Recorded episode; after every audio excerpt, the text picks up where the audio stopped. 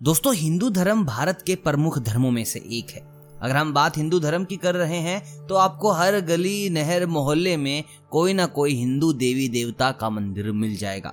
आज की इस वीडियो में हम बात करने वाले हैं मंदिरों की ही। देखिए, आपके जहन में बहुत बार ये सवाल आया होगा। जब भी आप किसी मंदिर को देखते हैं तो पाते हैं कि भाई, इसकी जो चोटी है, वो आगे से मतलब कि ऊपर से बिल्कुल नुकीली होती है। आखिर ऐसा क्यों होता है? मंदिर में प्रसाद क्यों मिलता है? ऐसे बहुत से सवालों के जवाब देंगे आज की इस फैक्ट की वीडियो में और बात करेंगे इंडियन टेम्पल्स के बारे में। भारत में अनेक ऐसे मंदिर हैं जिनकी अलग अलग विशेषताएँ हैं। देखिए, किसी मंदिर में जाने से आपकी बीमारी ठीक हो जाती है तो किसी मंदिर में जाने से आपकी नौकरी लग जाती है। आखिर ऐसा कैसे होता है? देखिए सब होता है दिलों में आस्था के कारण। और हाँ सबसे बड़ा फैक्टर डर। दोस्तों, आज की इस वीडियो में हम बात कर रहे हैं मंदिर के निर्माण के बारे में।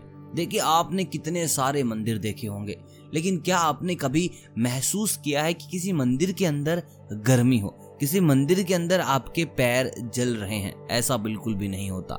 ये इसलिए नहीं होता क्योंकि जो इसका निर्माण किया जाता है, ये इसी रूप से किया जाता है ताकि मंदिर के अंदर गर्मी पैदा ना हो। देखिए, आपने बहुत कम मंदिर ऐसे देखे होंगे जो बिल्कुल सपाट छत के हों। यानी कि जैसे हम अपने घर बनाते हैं, उस तरीके से मंदिर नहीं बनते। आप घर के अंदर देखते होंगे कितनी सारी गर्मी होती है। घर के अंदर बेडरूम तक गर्मी आती है छत की, लेकिन मंदिर में ऐसा नहीं होता, क्योंकि घर का और मंदिर का, दोनों का निर्माण बिल्कुल अलग है। जो मंदिर का निर्माण होता है, वो बिल्कुल अलग है। मंदिर की जो छत होती है, उसको तिरछी सतह का बनाया जाता है। यानी कि सूर्य की किरणें जब पड़े तो वो छत से गर्मी पैदा ना करें। और जो हमारे घर की सतह होती है, वो इस तरीके से होती है कि जब सूर्य की किरणें पड़ती हैं तो वहाँ पर गर्मी पैदा होती है। और ये इसलिए किया गया क्योंकि देखिए, मंदिर में श्रद्धालु लोग रुकते हैं, बहुत ज़्यादा मात्रा में लोग आते हैं, और अगर मंदिर के अंदर गर्मी रहेगी तो किस तरीके से भजन कीर्तन हो पाएँगे? क्योंकि मंदिर के अंदर जो एनर्जी है, जो उत्साह है, लोगों का बहुत ज़्यादा होता है। जिसके चलते इस तरीके से निर्माण कराया गया ताकि मंदिर के अंदर सूर्य की गर्मी पैदा ना हो सके। अब आप कहेंगे कि भाई हाँ मंदिर के अंदर गर्मी नहीं लगती। लेकिन जब हम मंदिर के अंदर घुसते हैं तो एक अलग प्रकार की एनर्जी क्यों मिलती है? शांति क्यों मिलती है? किस तरीके से मंदिर हमारी बॉडी लैंग्वेज को इफ़ेक्ट करता है? अब देखिए इसकी दो चीज़ें हैं, एक साइंटिफिक है और एक जो आप लोगों को शायद पता होगी नहीं होगी, क्योंकि लोग ऐसा मानते भी हैं। पहले मैं आप वाली थ्योरी के ऊपर बता देता हूँ। जब आप मंदिर जा रहे हैं तो भाई आप ये सोच के जा रहे हैं। कि भाई मंदिर में मिलेगी शांति तो चलो मंदिर चलते हैं। मंदिर में भगवान है तो यार सब कुछ वहाँ पर अच्छा ही होगा, ठीक होगा। जो चीज़ तुम्हारे कॉन्शियस माइंड में जा रही है, वही तुम्हें वहाँ मिलती भी है, क्योंकि तुमने सोच लिया कि हाँ वहाँ शांति मिलेगी ही मिलेगी। साइंटिफिक टर्म की अगर बात करूँ तो भाई मंदिर में जलते हैं दीपक। मंदिर में आप हाथ जोड़ते हैं। मंदिर में आपकी ज्ञान इंद्रियाँ ज़्यादा कार्य करती हैं। क्योंकि आप मंदिर में ज़्यादा कॉन्शियस रहते हैं कि यहाँ चप्पल निकालनी है या नहीं निकालनी है, यहाँ पर झुकना है, यहाँ पर इस तरीके से आशीर्वाद लेना है, यहाँ पर हाथ जोड़ के खड़े रहना है। और मैं आपको बता दूँ, हाथ जोड़ने से भी आपकी ज्ञान इंद्रियाँ कार्य करने लग जाती हैं। जो दीपक होता है, जो द्वीप प्रज्वलित होता है, उससे भी आपकी ज्ञान इंद्रियाँ काम करती हैं। अगर आपने द्वीप प्रज्वलित नहीं किया, लेकिन वहाँ पर पहले से ही बहुत ज़्यादा दीपक जल रहे हैं तो उनकी एनर्जी भी आपको मिलेगी।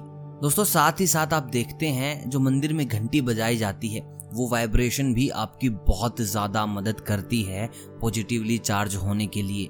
देखिए, हिंदू शास्त्रार्थ की अगर बात माने तो मंदिर में बजाई जाने वाली घंटी बहुत ज़्यादा पावरफुल होती है। ये आपके शरीर से नेगेटिव चार्ज को निकाल देती है। और घर में अगर कभी घंटी बजाई जाती है तो आप देखते होंगे कि पूजा के वक्त जो भी घर का बड़ा है या कोई भी पंडित जी पूजा कराने आते हैं, पूरे घर में घंटी बजाते हैं ताकि उसकी वाइब्रेशन चारों ओर फैले और घर से नेगेटिविटी निकल जाए, नकारात्मकता निकल जाए। और यही कारण है जब आप मंदिर में घंटी बजाते हैं या दूसरे लोग मंदिर में घंटी बजाते हैं तो आपके अंदर पॉजिटिविटी आती है। आपको अच्छा लगता है, आप बोलते हैं कि यार मंदिर आने में ना बड़ा मज़ा आता है। दोस्तों, बात करते हैं ये छोटी नुकुली क्यों रखी जाती है? देखिए, सबसे पहले मैं आपको बता दूँ, आपने बिग बैंग थ्योरी के बारे में पढ़ा होगा। आपने या फिर वेब सीरीज़ देखी होगी बिग बैंग थ्योरी के बारे में, लेकिन हम हिंदू इन सबसे बहुत ज़्यादा आगे हैं। अगर आप हिंदू कॉस्मोलॉजी को पढ़ेंगे तो आपको पता चलेगा, सुब्रमण्यम चंद्रशेखर जी ने इसके बारे में पहले ही बता दिया था। क्या बिग बैंग थ्योरी है, कैसे इसने काम किया, कैसे चीज़ों का विस्तार हुआ? तो साइंटिफिकली अगर बात करें, अगर इंडियन कॉस्मोलॉजी की बात करें तो भाई जो मंदिर है उसका निर्माण किया गया है बिग बैंग थ्योरी के अंदर। अभी बिग बैंग थ्योरी क्या होती है? बिग बैंग थ्योरी में बताया था कि छोटे से पार्टिकल के बाद वो उसका एक्सपेंड हुआ, वो विस्तार हुआ, वो बड़ी बढ़ते बढ़ते बड़ी होती गई, और एक्सपेंडेशन हुआ, उसका और बड़ी हुई। इसी रूप में जो मंदिर का निर्माण है, वो बिल्कुल एक पतली सी नोक के साथ होता है।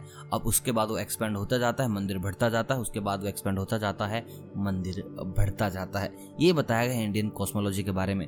अगर हम बात करें जर्नल इस चीज़ के बारे में तो लोगों का कहना था कि मंदिर में बहुत से लोग आते हैं, उनका रुकना मुश्किल हो जाता है, मंदिर में रात को आरती होती है, बहुत ज़्यादा वाइब्रेशन होता है तो उस गर्मी से बचने के लिए उसको इस तरीके से बनाया गया है, ताकि सूरज का प्रभाव सीधा मंदिर में आए, श्रद्धालुओं पर ना पड़े।